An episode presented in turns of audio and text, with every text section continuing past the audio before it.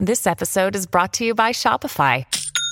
Forget the frustration of picking commerce platforms when you switch your business to Shopify, the global commerce platform that supercharges your selling wherever you sell. With Shopify, you'll harness the same intuitive features, trusted apps, and powerful analytics used by the world's leading brands. Sign up today for your $1 per month trial period at shopify.com slash tech, all lowercase. That's shopify.com slash tech.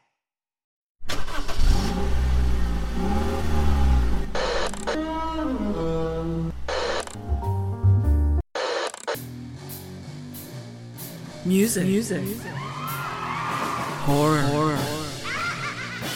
Subculture. And overall, overall badass. Welcome, welcome, welcome to Kettle, Whistle, Whistle Radio. Radio. With your hosts, your host, Dave, Dave and Sean. Sean.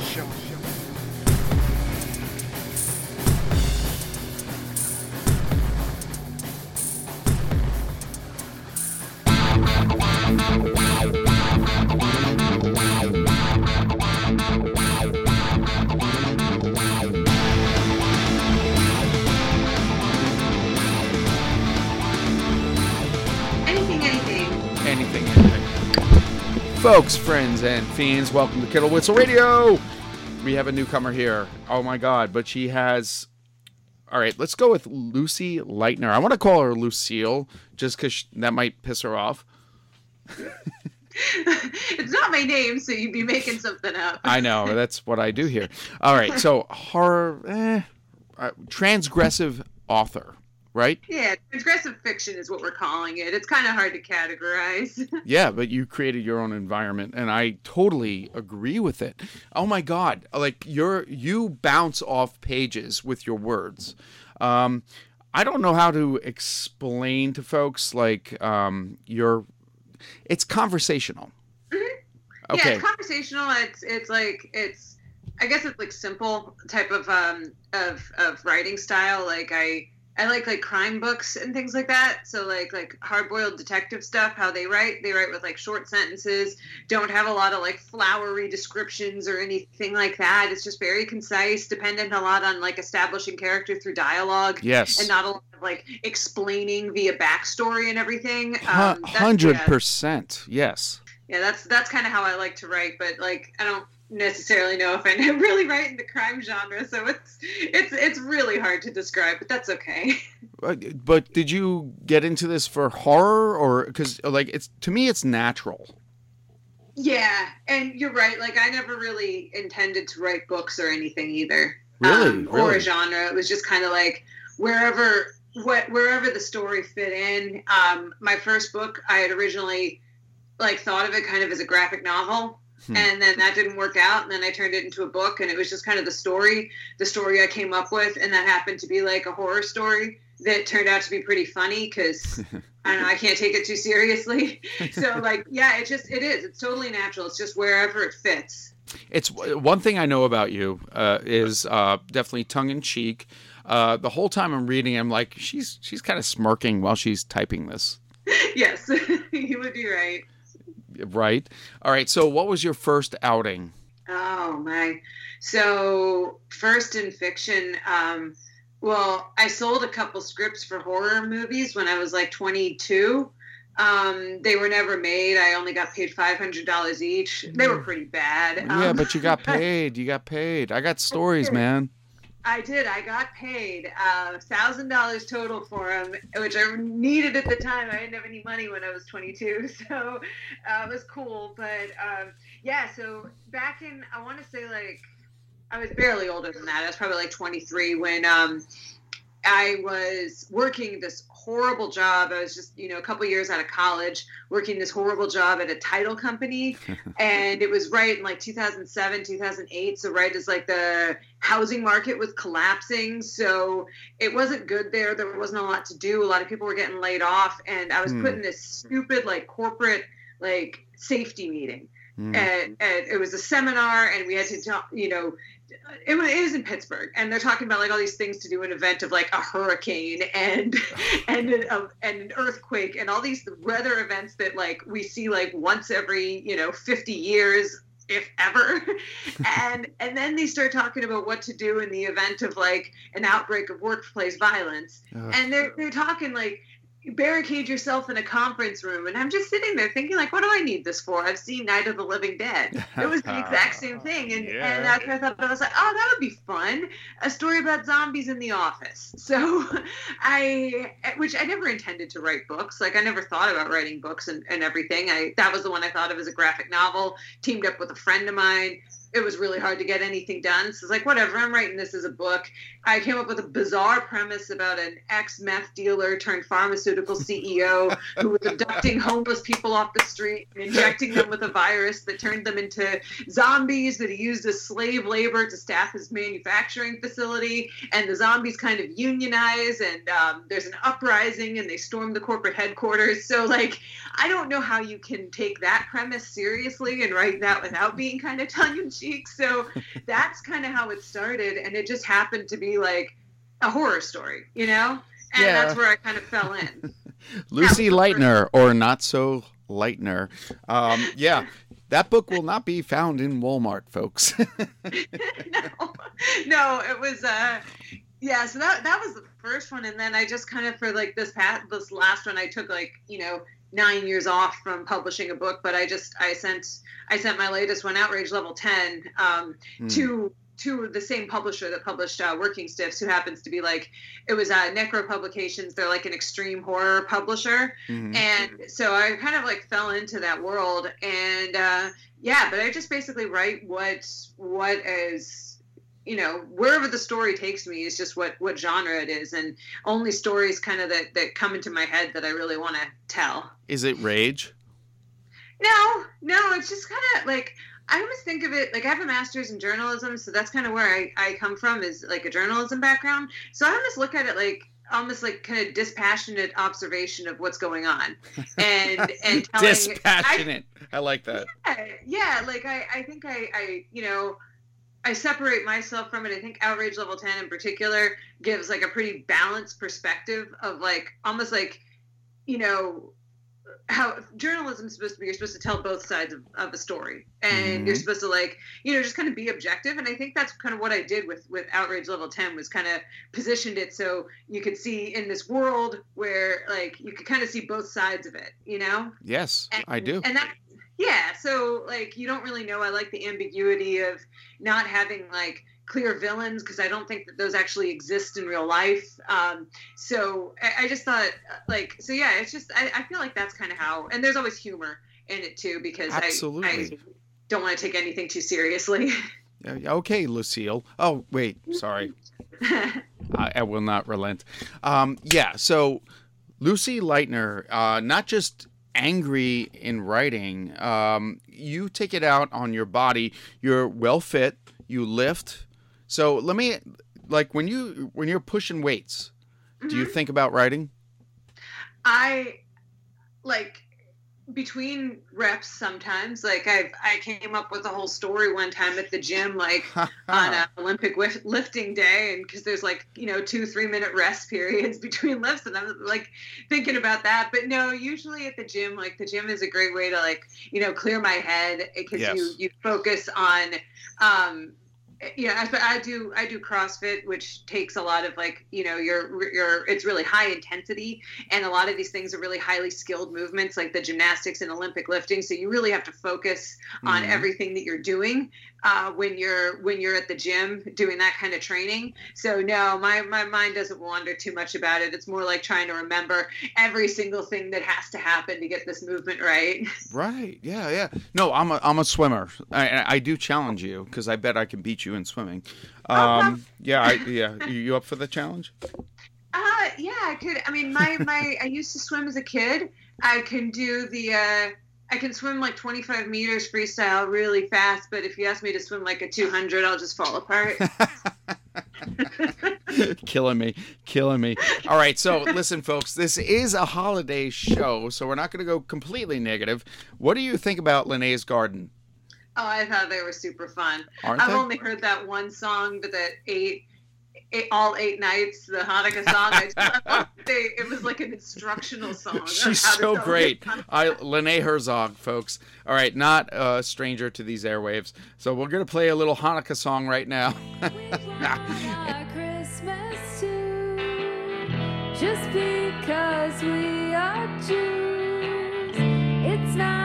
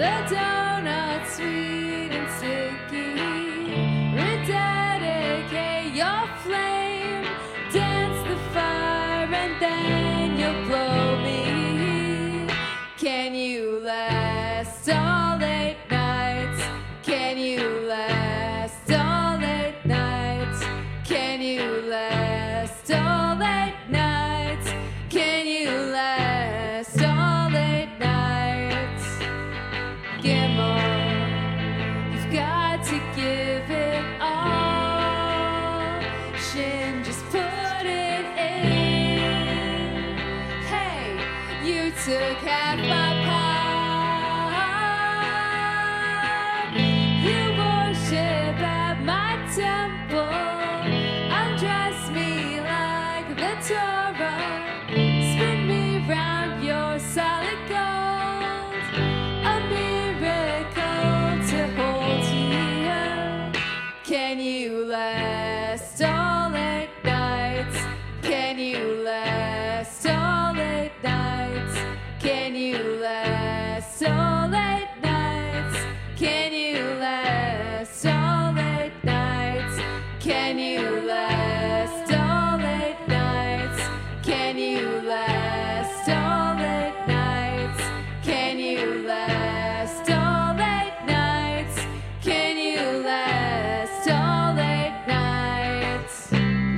Right, we're back here, kids.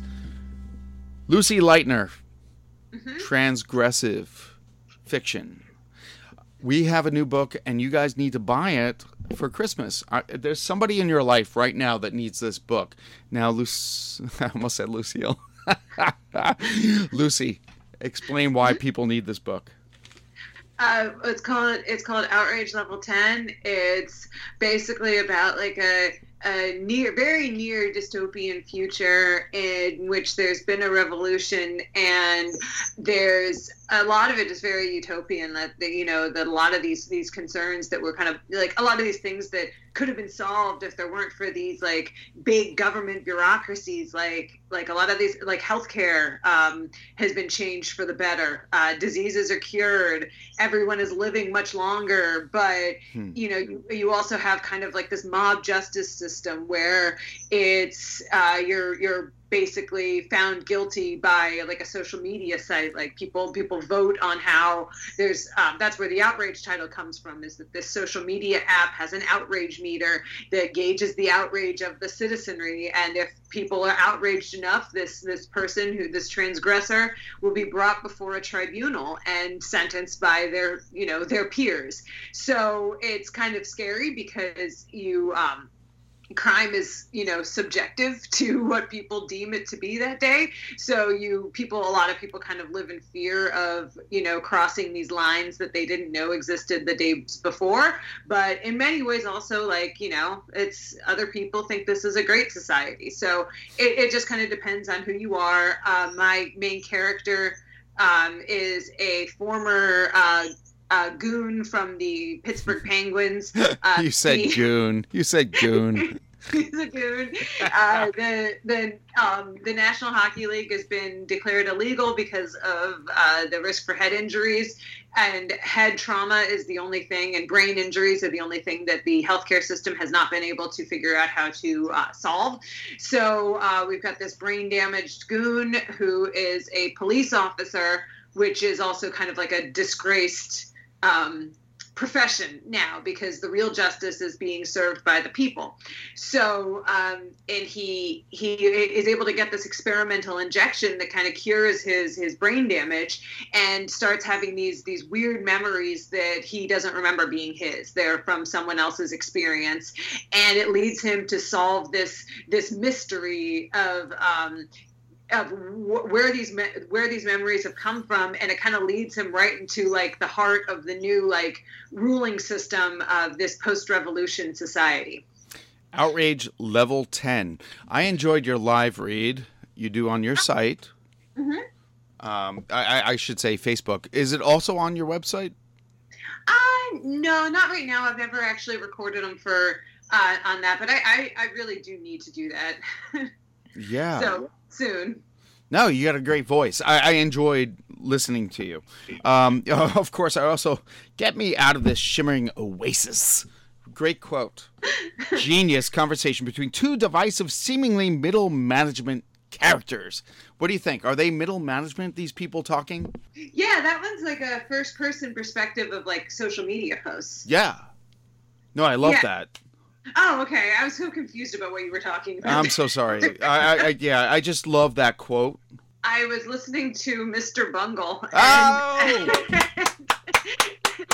Huge and- fans. And yeah, where the, the "Get Me Out of This Air Conditioned Nightmare" Yes, song. yes. And, and that's kind of where that one came from. Maybe that's why it's sunk in. It like totally sunk in my head, like viscerally. Um, wow. Air conditioned nightmare. Um, now I'm wondering your age. You have to be well wise beyond your years. Maybe maybe a little bit with like some of the stuff that I like, but I'm 38, so I'm not. I, I'm. I'm, I'm right in there with someone who should be a Mr. Bungle fan. Yeah, you did. Oh, oh, please, Mr. Bungle. Only bigger than ever. Actually, uh, their label, Ipecac, um, we play their music all the time. So Oh, cool. Yeah, yeah, yeah, yeah. Um, I was also this uh, tugged on my heartstrings uh, for Grandma. Get me out of the shimmering oasis. no, man, you dedicated said for Oh, Grandma, the book dude. Yes, yes. are you are you with me? I was always a scared, a scared of what my grandparents would think of my writing. Apparently, you're not. No, well, so my grandmother, when when my first book, the one about the zombies in the office, came out, uh, she was like so so proud. She was bringing it to everyone. Like she, I remember, like she lived in Flagstaff, Arizona, and she brought it to like her church. Like so, the pastor at her church. I don't know how well that one went over, but she gave it to her podiatrist. Like, You're killing me. You're killing yeah, me. it, it was so funny. She was it was so cute, and um, she I, I had this idea for for Outrage Level Ten. Like the original idea was barely it was just this this thought about like what how would happen if if you know scientists had been able to cure every disease except anything to do with the brain. So you'd have these like you know and and every sort of degenerative condition. So you'd have people like you know artificial limbs, artificial spines, like you know these wonderful like bionic knee replacements and everything. So you'd have these people who are 130 years old and they're functioning physically like you know a 30 year old, except they their brains have totally fallen apart and Mm. just degenerated. And so my grandmother was sending me these ideas of like silly things that old people do. And like like someone some lady that she'd seen recently an old lady was walking around with her bra on over her sweater. Oh my god. like, and so just like these things so she would send that and then she would send me these articles from like arizona newspapers. She'd clip them and mail them to me about like you know just sort of scientific innovations around like anti-aging and things like that and just things that would be relevant and just I was getting a ton of this stuff from her, and she wound up she died in 2015, Hmm. so way before the book was finished. But yeah, she a lot of the stuff that she had sent me, a lot of these ideas that she had made it into the book, like the lady with the bra on over her sweater, is a that's a feature in one of the scenes in Outrage. That's awesome. We're gonna get back. We're gonna get right back with uh, Lucy Leitner right now. And Outrage Level Ten, folks, go buy it. Tell them where to get it. And we're gonna go with decent news from Machine Man Records right next. So, uh, where do they find your book? Uh, they can get it on Amazon and um, mostly other like online retailers. I think like, like Apple Books and and Barnes and Noble and everything. Amazon, my favorite place to buy it. Um, that's where you can get like paperbacks and Mhm. ebooks. If you want an ebook, you can get it for a dollar cheaper than everyone else at Godless.com. That's a friend of mine's uh, like indie focused uh, distributor of books, which gives like way better percentage to authors, and it's totally run like by the like indie horror community. So I it's- like it's to hear that. cool. I like to hear that. I really Yeah. like to hear that. All right, folks, we'll get right back with Lucy Leitner, and you en- enjoy decent news and um, televisual.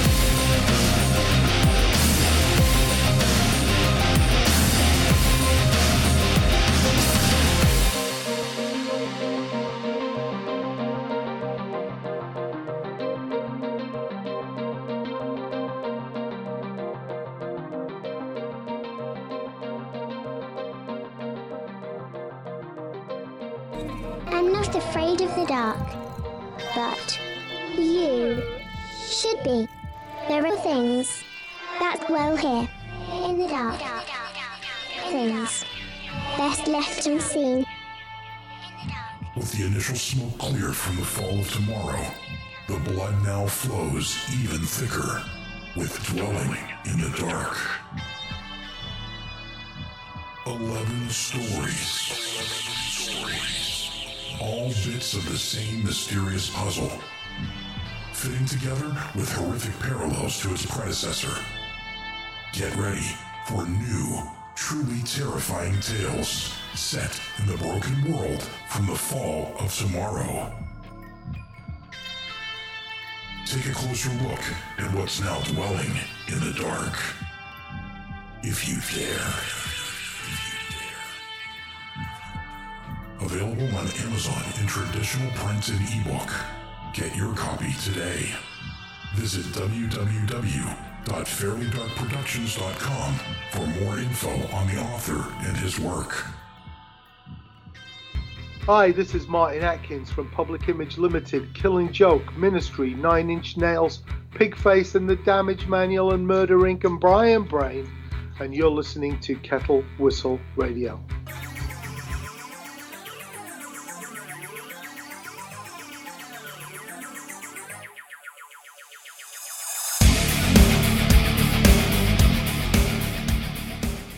Folks, friends, and fiends here with Lucy Leitner, author extraordinaire. But you know what? You actually have to read it to understand because then you get in the mind of the person. And she's right here with us and she's listening to me right now, and that's intimidating. How are you? Wonderful. What's your mindset right now with all this COVID bullshit? Uh, I'm tired of it. Right. I'm, I'm uh, like I'm I'm I'm tired of the the endless panics over new variants that that you know Mhm. um I'm just I'm sick of it. Yes. I you know that's that's about it but I'm you know i'm going about going about my life. I would I would really like it to be over. Yes, eh, we don't see an end in sight. Although I, I, I want to throw this at you too. Um, That dude that just fired 900 people, Better.com, over Zoom. Now, Yeah. this is a guy. Uh, you're talking to a dude that's been laid off more times than anyone in the universe. Really? You want to you think you have me beat on that? I, when was the first time you got laid off? Like how old were you? Uh, wait, you're half my age. So um, let's go PNC. Oh God, I said them. Um, back in 2000, seven years. I seem to have seven year careers before they lay you off. They they realize you're making too much money, and then like, "You're out. You're out. Go Yeah, for it. That's, that's a common pattern. You're up." I got laid off for my first time at 17. Ooh. Yeah, I think that might be a record. I got laid off from U.S. News and World Report. I was like a copy clerk there when I was in high school, and I got laid off at the 17, and then I got hired there right after college as a fact checker, and I got laid off again at 22. Oh my God. So that is why you write. Yeah, that that definitely is a it, it's it's changed my perspective on how I approach work as well. hmm and really shaped well i mean i think i kind of had that perspective before but um, it's it's really it's kind of shaped shaped how how i've approached it but go on with the guy from better i'm i'm so curious about what you where you're going with that No, no, uh, it's not worth. It, it really isn't worth it. Um, no, they're not worth it. Uh, but it does make a mark, and for you, my God, mm-hmm. seventeen. yeah Yeah, a little scarring. yeah it's when you you- when you find out how how disposable you are Yeah. like, it- very very early on and it was always it always bothered me throughout my career and when i see something like the guy from better and the things that he was saying to the to the to the employees on Ugh, there is yuck. that um, what i've seen through many you know working at startups and advertising agencies is that it doesn't matter how much you like kill yourself for these Right. companies you are still disposable He So, made it. He made yeah. it clear. He made it clear. And you know what? And fuck you. I'm so sick of it. All right. i i completely agree What a piece of shit.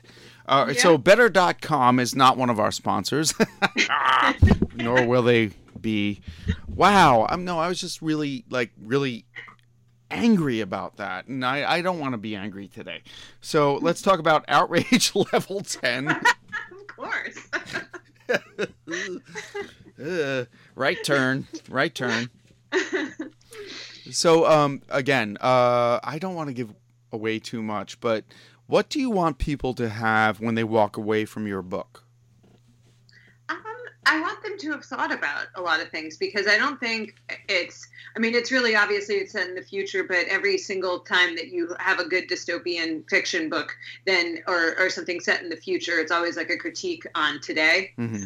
So I did want people to just kind of look at like you know look at look at what's going on look at their behavior and maybe think of it like you know the part of this dystopian fiction is taking something that exists today and taking it to its to its end state you know Mhm. it's most extreme conditions like if these things keep going the way they are um, and if these things have happened before. The other thing is that i peppered in a lot of like quotes from the french revolution because a lot of how i base this system on what uh, like my my justice system was the tribunals um, going on at the french revolution that led people to the guillotine.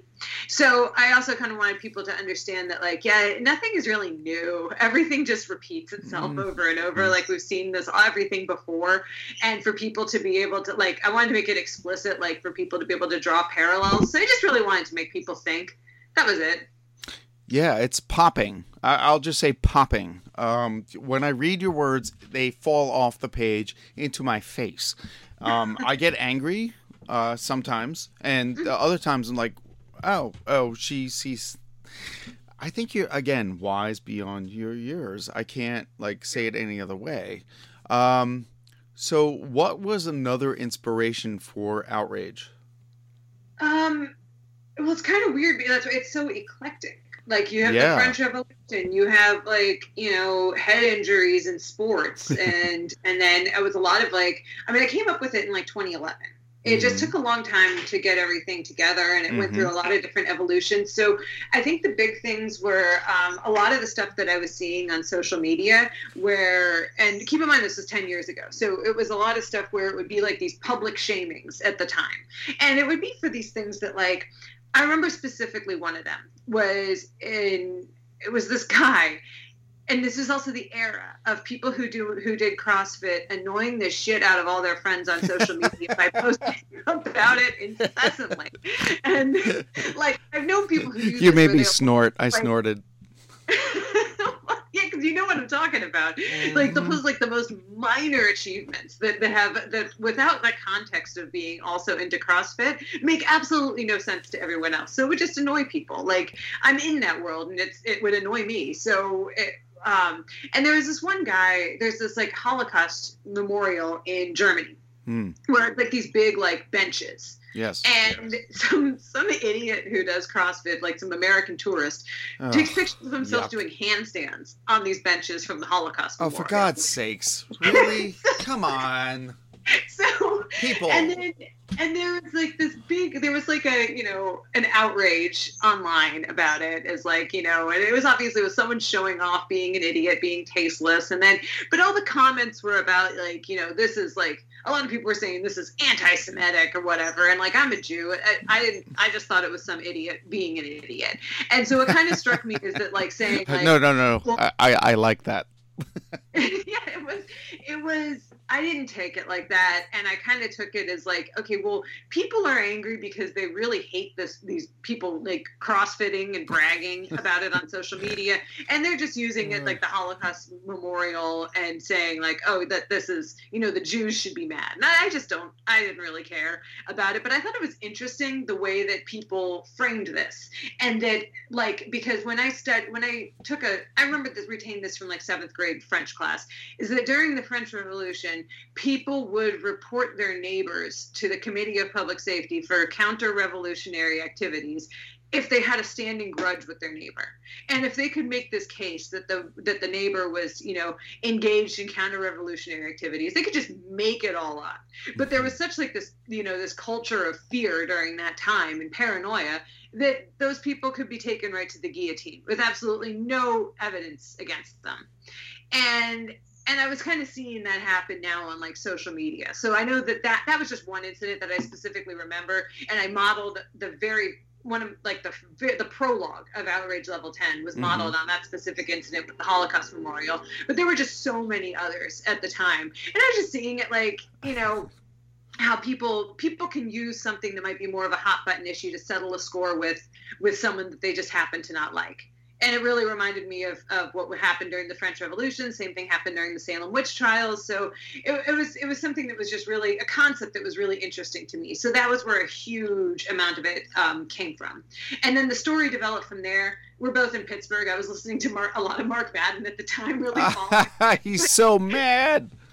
was, so there was like a lot of you know a lot of talk about the about the head injuries Yes, and yes. there were certain things like um yeah i read a lot about like the really like tragic stories in in hockey of like um Derek Boogaard and and bob probert who Mhm. you know died really young like Yeah. uh Boogaard what killed himself at like 27 and had this horrific you know brain damage from from um you know, hitting his head on the ice and, and just getting in all the fights and everything. So I thought that was that stuff was just really interesting and it, it really went into that world that I had already created with that idea of like head injuries not being able to be cured.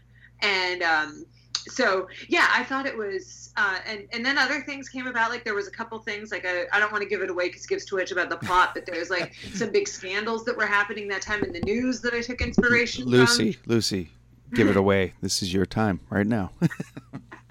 so yeah so that was where that was where a lot of it came from it just happened to be like it was kind of random it was like things i was you know paying attention to in 2011 2012 I love what you're saying. Um, so when you say your world, like, do you plan on like having uh, like Stephen King? Do you have a world? Do you all these stories are going to interconnect at some point? Kind of. So there's one character from outrage level 10 that was in my first book working Uh-huh. stiffs uh, he has like almost like a cameo appearance in it. I have uh, mostly like there's some other ones as well that kind of the characters will, will overlap like one will appear in another one uh, there's a character from get me out of this shimmering oasis that appears in Yeah, I quoted that earlier. You didn't recognize it. that character uh, appears in um, a book that I'm working on, like the second draft of right now. Cool. It doesn't have a title yet. All right, let's get into the next song right now. Uh, we're gonna play a local favorite. Uh, we're gonna go false positive. Brandon Sparrow. Yes, he is a local guy and garage rock band. I will say blues, kind of, but more rock. And um, he is uh, a pirate. So false positive, Demon Days. Thanks for listening.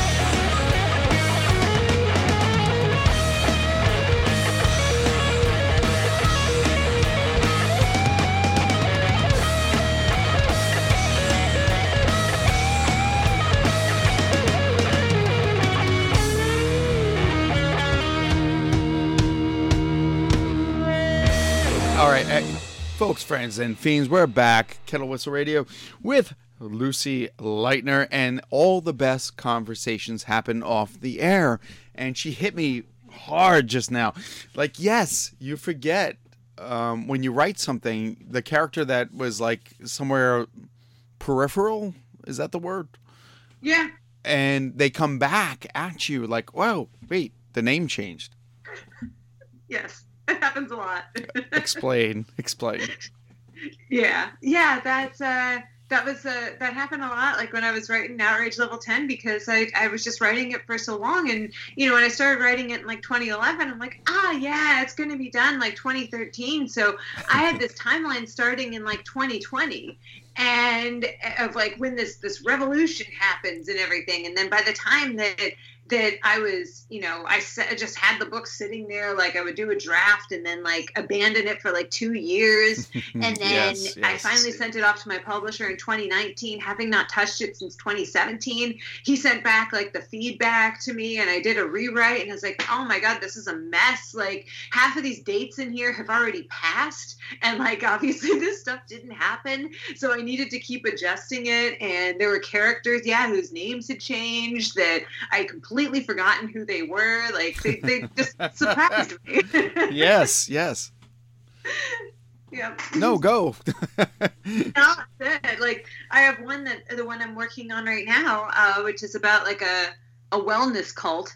Is uh, there's one character I'm reading. I'm like in in chapter three right now. I've already typed up how my handwritten notes. And my handwritten first draft, typed that up, getting in here, and like, who who is Tyler? Why is this guy's name Tyler? I know at one point he was Errol. At another point, he was Brock. Like he's had at least three different names, and at least I'm curious. I'm only like 40 pages in, so I'm wondering what his name is at page 80. It's probably something totally different.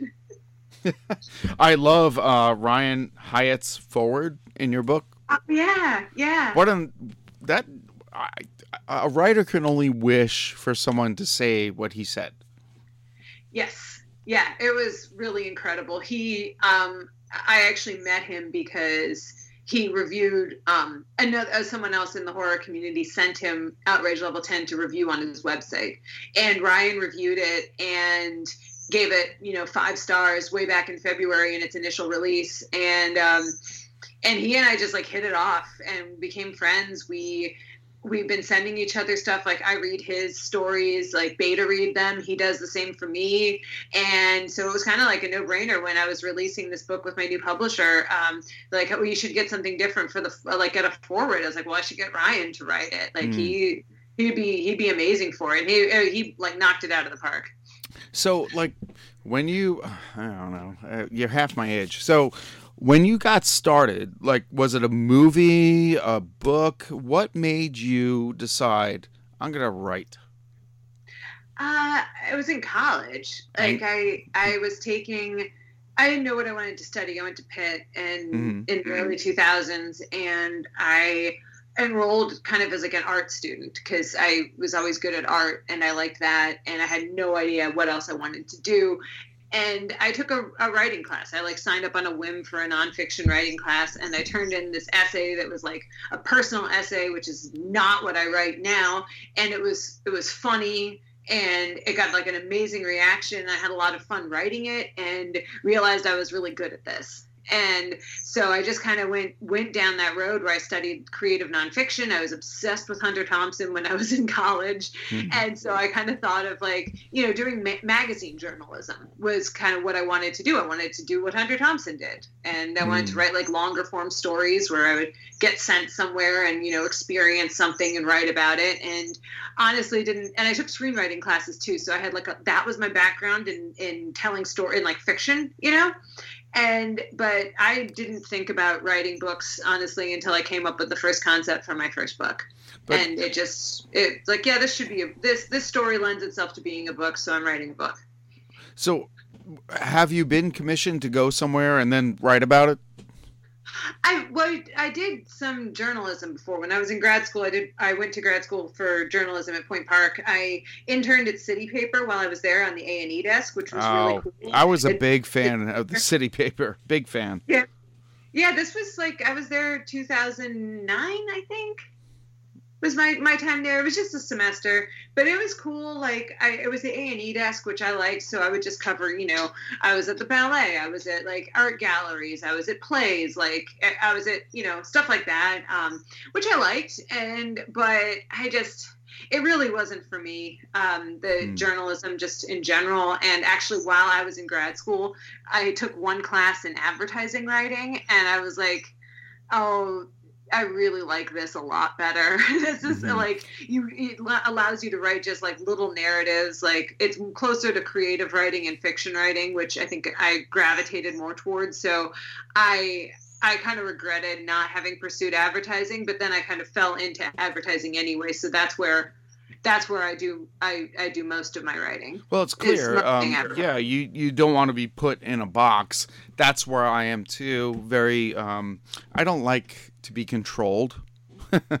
I think you like control too. Yeah, yeah, and um, you know, at certain points when I was getting started with like advertising writing, this is like in like 2012 is when I more started in that in that uh, field, and you know, pretty low level stuff, like really basic things. But now I'm at a point where like I'm, you know, I'm I'm writing these concepts for ads. It's my idea. I'm giving it to the you know to the design team to to help work on and it's really it's a lot of fun i definitely have a lot more i've had a lot more creative input for for a while now and i, I really like it So ultimately, um, wait, have you ever written like a? Well, we talk about scripts, but have you written a movie script? yeah yeah i wrote um i took a class in college to, to do that so i wrote my first script then Right. and actually the character my the lead character that i wrote for that script in what 2004 Mhm. became my um protagonist in my in my first novel and then when i was in so 2005 i was right out of college and i saw this craigslist post about someone looking for horror movies uh they, they you know horror movie scripts and they paid 500 bucks each so i wrote two Right. really bad horror movie scripts sold them for $500 each Right. and uh, they've never been made to the best of my knowledge so but yeah so i've written i think three three screenplays But a- as a writer, I'm just curious. Like, how do you feel about writing a script versus writing prose? oh I, I i really prefer writing writing prose Yeah, you're good. You're- yeah that i like that better You're- I'm, I'm more comfortable with it i yeah the and and the movie stuff like i don't see myself ever getting involved with making a movie that just doesn't really appeal to me It's a lot of work, man. a lot of work. A lot of work. It's not. It's thankless too.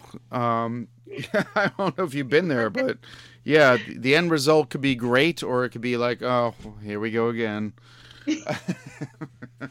yeah, you definitely lose a lot of the control that you have when you write like just a, a book where it's just your words. Are you an anime fan? No, How about comic books? no. okay, so that ends that conversation. Uh, how about Sasquatch? All right, cryptids. How do you feel about cryptids? What's that? Oh, really? Cryptids. There was a really cool Sasquatch skunk ape video that just came out. Uh, cryptids. Um, uh, fictional, possibly real monsters. Oh, like the Mothman? Yeah. Oh, okay. Where where do you stand with that? Um, pretty pretty small, like limited knowledge on that. I just tried to watch the man who killed Hitler and then the Bigfoot, but oh my was kind of god. I won't watch that. Is it worth watching? Well, we didn't get past through killing Hitler. Yeah, eh, not into it. Yeah, No. stupid documentaries. I like documentaries though. I lo- I love serial killer documentaries. I like I like a lot of documentaries too. I like um, it just it, it doesn't matter what the subject is as long as it's well made. So yeah, that's my next question. Like, what are you watching? Oh, right now watching. Well, it's it's holiday season, so we're of course watching the holiday baking championships on the Food Network. um, but watching uh, uh, Yellow Jackets on Showtime. Oh my God! Everybody is telling me you must watch this. It's worth I it. think I think it's fantastic. Really? Yeah. Yes, I I really like it. I think it's I have no idea where it's going. Like absolutely no idea. And it's it's it's it's really cool. It's it's interesting. I I really like it. Well, here's the thing. There's a list here of what you told me your favorite. I gotta find it now. Your favorite horror movies, and I, I can't find it. Can you uh, list your top five? Well, number one is The Shining. Mm-hmm. I would say number two is um, the movie. I, I don't know what, you consider this is, but it's Time Over Time, where um, with like Malcolm McDowell and he's H.G. Wells and he's chasing I Jack love. for time. I love that movie. Does that count as a horror movie? Because I love that movie. It was an HBO film way back when, 80s. They used to they used to roll that on HBO all the time. That's a good freaking film. I love that movie, but I, I just, I mean, it's got Jack the Ripper, and, Right. But I, just, I don't know if it counts as a horror movie. Mm, yeah, it does. I think Okay. it does. All right, good. So, The Shining, uh, Time Over Time. I loved the movie Green Room from 2015 about the punk band that accidentally plays at like a neo-Nazi Hmm. like rally, and then um, witnesses a murder and has to escape. I thought it was just the coolest like premise for a horror movie. You don't see things like that. Nice There-. There's always something stupid or supernatural that happens, and this is like I could totally see this happening. They just get hunted by a bunch of like Nazis in like some, you know, backwoods setting. Like, I thought it was great, and um, I loved Get Out, and I just I thought there was again no movies like that. It was just it was I loved that movie, and probably like um, Psycho or The Tenant, and The Tenant. yeah, I love The Tenant. I haven't seen it in forever. So disturbing. Um, let me ask you because you, you you do like punk rock. Um, now the term mosh pit started in the '80s, as far as I'm concerned.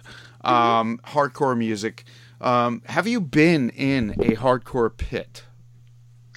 I've been in a pit before. I've been to hardcore shows, but at hardcore shows, I would definitely avoid that. yeah, it's gotten rougher, and I'm I'm kind of a big dude, but um, yeah, it's gotten much. Mosh means kill lately. Um, it, it, it didn't mean that before. it meant love your guy next to you, pick him up. But yeah, all right. So uh, let's talk about the worst mosh pit you might have been in. I remember the last one I was in was it was ridiculous. I was like 20 years old. I was at what Club Laga in Oakland. Yeah, but you're like you're like fit. You could probably kick some dude's ass. I I'm I'm not. I'm very easy to knock over. I'm not very big. so, all right. so yeah, I was at like this is just the one that I remember is that my friend was 21 and I wasn't, so I couldn't get into the bar area. So she was over there and she had like I was going with her to a Less Than Jake show. I'm not really a fan of them, but they were like her favorite band. So I went with her and I somehow got sucked into this pit. It was less than Jake. Like it wasn't like No, you know, but it does happen. You said sucked into the pit. That does actually happen. I just left. Like I left the whole show. I was there for maybe like one song, and um, and it was funny because like for some reason the the '80s like hair band Bang Tango was opening for them. Oh my that was all god. cool. Oh my Like, god. I, You said Bang Tango. They had two songs. Oh my god. There's no way you're 32. Bang Tango. I love it. No, I actually I own the cassette. my boyfriend. He has it upstairs. I just I just That's- saw it. In that's so awesome. last week. But yeah, so I I lasted through Bang Tango. That was cool. But then as soon as Less Than Jake came on, like everyone went nuts, and and I uh, I just left. I left the whole show. I was like, I'm I'm sorry. Like I'm- I'm, not. I can't get into the bar area anyway. I'm done. All right, listen. I'm gonna run through. I have this newspaper article here with the best, the top 15 horror movies of all time, which is probably bullshit. But um, I want to. I'm gonna say you say yes or no. Um, number one, Kill List. You didn't see that. We talked. Yeah, never seen it. Um, watch it. I think you might like it. Okay. Yeah. So number two, 28 days later. I actually never finished it. Okay. Number three, The Wailing. Have you watched The Wailing? Never heard of it. Oh, dude. Uh, let's see if it's Japanese or Korean. Uh, yeah, Korean. Koreans, dude. The Koreans are knocking it out of the park lately. That's what I've heard. I just watched Parasite, which I know it's not a horror movie, but I did think that was very good. Oh. No, So I, I, I didn't like it either. I liked it. I like Uh, Parasite. Yeah, not a big fan. Squid Game's cool, but could have went further. All right, let's go with all right. The next one, number four, The Witch. Did you see that? No. Oh, wait, that's right up your alley. You need to watch The Witch. Okay. Um, how about uh, let's see here, Get Out. Oh yeah, number five, movie. your favorite. Uh, Hereditary. That was good. I liked that. I did see that. Have you seen The Babadook? No. You need to watch that. Okay. I've heard mixed things about that. Oh no no no no! Watch it. Okay, I've either heard like it's either I think it's very polarizing. It It's. People love it or hate it. the kid is so freaking annoying with his voice. However, the the, the content, phenomenal. All right, Okay. uh, it follows. No, never seen it. Hmm, his house, Never heard of it. Black Swan. I liked Black Swan. That was Yeah. cool. I got to review that one for like a underground um, like punk website that I was writing for at the time. That was cool. I dig that one. I I, Yeah. I love her. But all right, the Devil's Backbone. Oh, I actually own that, but I've never seen the whole thing. okay, that one I was painting at You're- the time, and killing- I was trying to watch that, and can't watch a movie with subtitles while you're painting, and then I just kind of forgot about it. This is true. And actually, you know what? You need to like send me some of your artwork. Yeah, yeah, Yeah. I can do that. Do you sell it? Um, I put it on Etsy, but I've I've sold like one thing on there, and I haven't been painting much anymore. I used to paint a lot. I would paint like movie villains and rock stars, and and I haven't been. I just haven't had time for it recently. Yeah, but I might uh, commission you. Just Cool. saying, I'd be yeah. up for that. I might I might do that. All right, let's see. All right, all right, here we go. Here we go. Here we go. Uh let the right one in. No, I've heard of that, but I haven't seen it. Foreign and the new one, both good. Uh Cabin in the Woods, we all know that. Meaning to see that one, and I still haven't. Shaun of the Dead. I love Shaun of the Dead. and it as in the uh the movie version of the book. the original was like Tim Curry or the new one. I love I, I I actually love that. But yes, uh the new one. What do you think? Two parts. I haven't seen the second one, but I it's on HBO I think right now, so I am gonna go see it. I liked the, or I'm gonna watch it. I liked the first one. Cool. All right. So, what is the future of Lucy Leitner right now? Where are you going to go with this? Are you going to continue with horror, or are you going to like just, well, continue? Continue. Yeah, I've got. uh I'm working with uh, Bloodbound Books. They're incredibly cool. They're um, dark fiction is kind of how they build themselves. So it's um, really, really good fit with with them as publishers. Uh, we have a lot of things in common.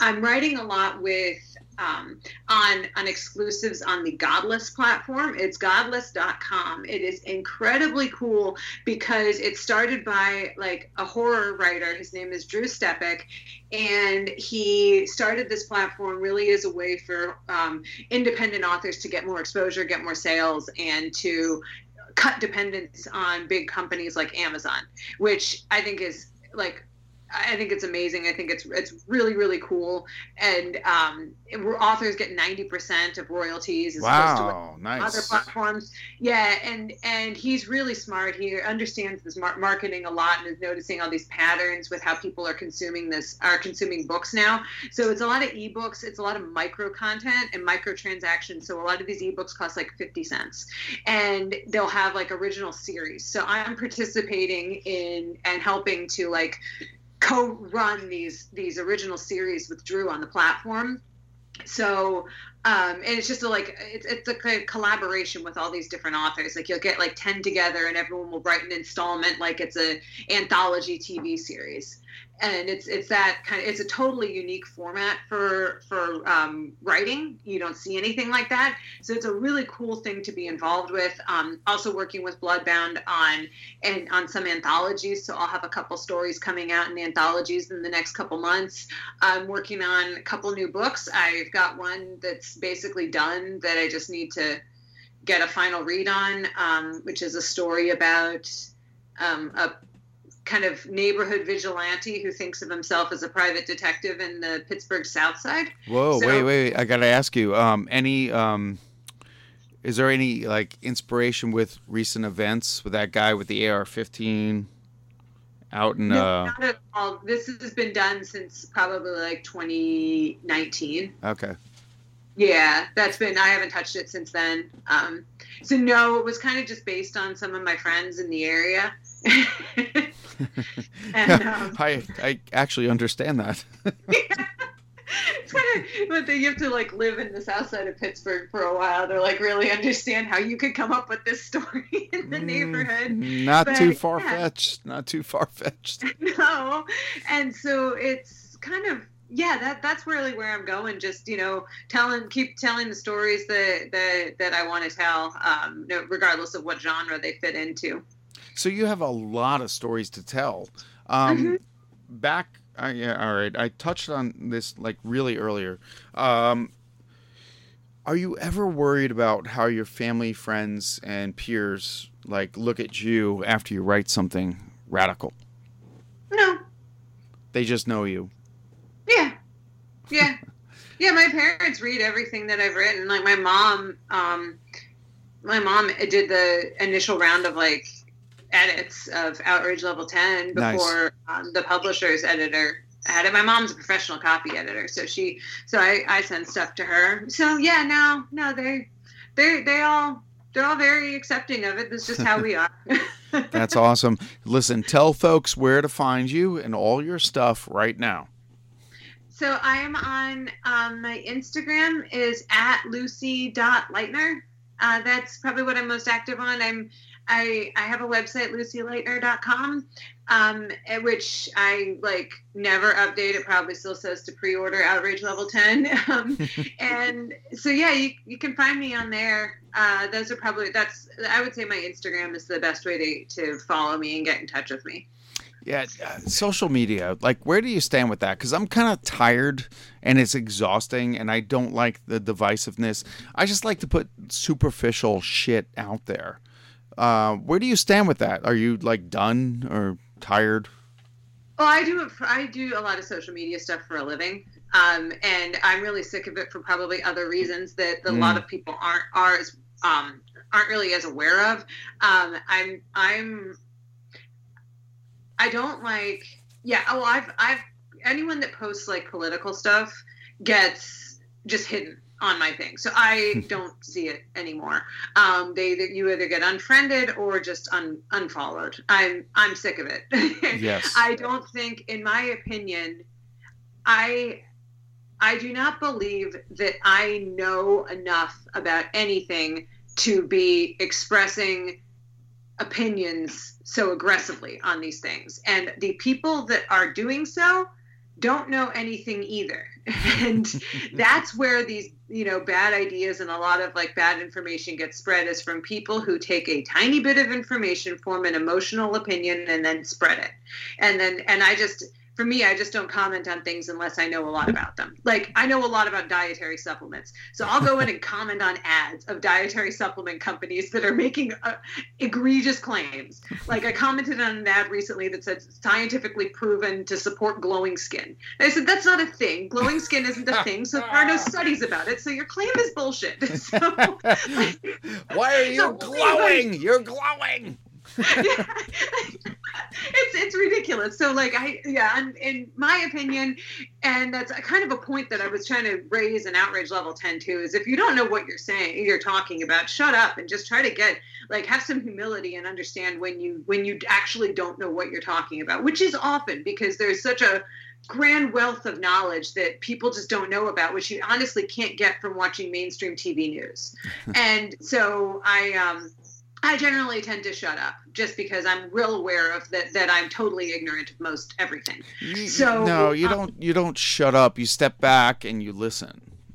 Exactly. Yeah. Exactly. And and try to form a, an opinion and maybe and maybe if I am going to express an opinion, do it in a way that's a little bit no no uh, gives you the ability to be more nuanced and to listen to other people's opinions too. That's the other problem with social media is that you get people who aren't really the best at verbalizing what they're what they're saying. They're not good writers, and they will put out something on social media, and then it will just be a big fight of people who really aren't good at expressing their points in in writing. Whereas you could have a conversation back and forth, and it would go a totally different way. So I don't think that the medium is really made for these types of conversations that are really problematic. You know. Yes. So, so I, I, when I put stuff on social media, I'm first of all not not an emotional person. So you're not going to see like big, long, emotional things from me, which a lot of people post honestly to get attention because emotions drive engagements and higher engagement elevates your posts in the algorithm, and you will get seen more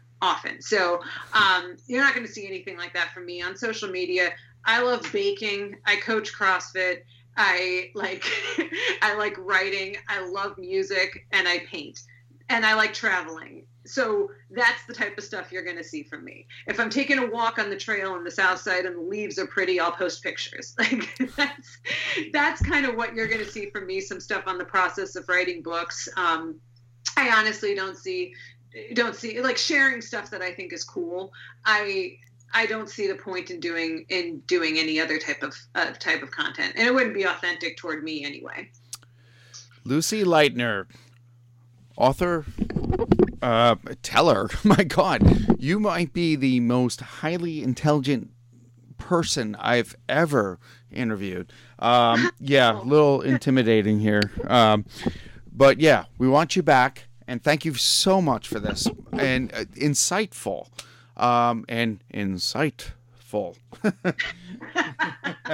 yes. Yeah, read her books, man. I'm just saying right now. Thank you so much for coming on. Awesome! Thank you so much for having me. This is a lot of fun. Uh, we try, we try. All right. Again, uh, check her out, dude. Lucy Leitner. She's on my friends page. You can friend her if you want. She may not like you, and that's okay too. Take care, folks, and Merry Christmas, Happy Hanukkah, and Happy Holidays. Everything's closed on Christmas except the Indian lunch buffet. Covered with snow on Christmas, home for the.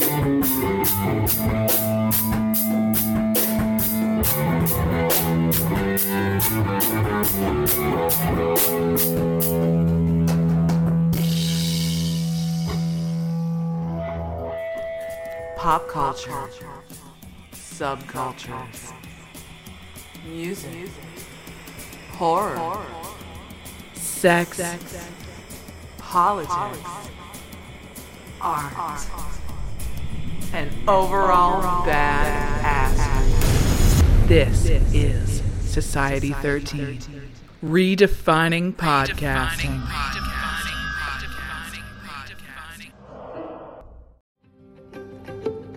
Have you ever wondered what actually happens in Congress every day? Stay informed on Capitol Hill's daily happenings with a concise, factual summary of the Senate and House of Representatives activities from the previous session, free from bias, on the Congressional Record Daily Digest podcast. Subscribe on your favorite podcast platform and discover the process from the heart of U.S. politics. The Congressional Record Daily Digest, an Electricast production. Electricast.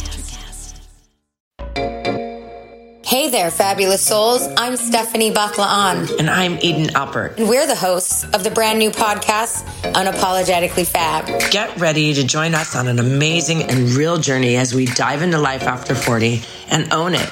We're all about changing the narrative, leaning into who you are, and living a life by your own design. Join us as we embrace life unapologetically and redefine success. This is Unapologetically Fab, an Electricast production.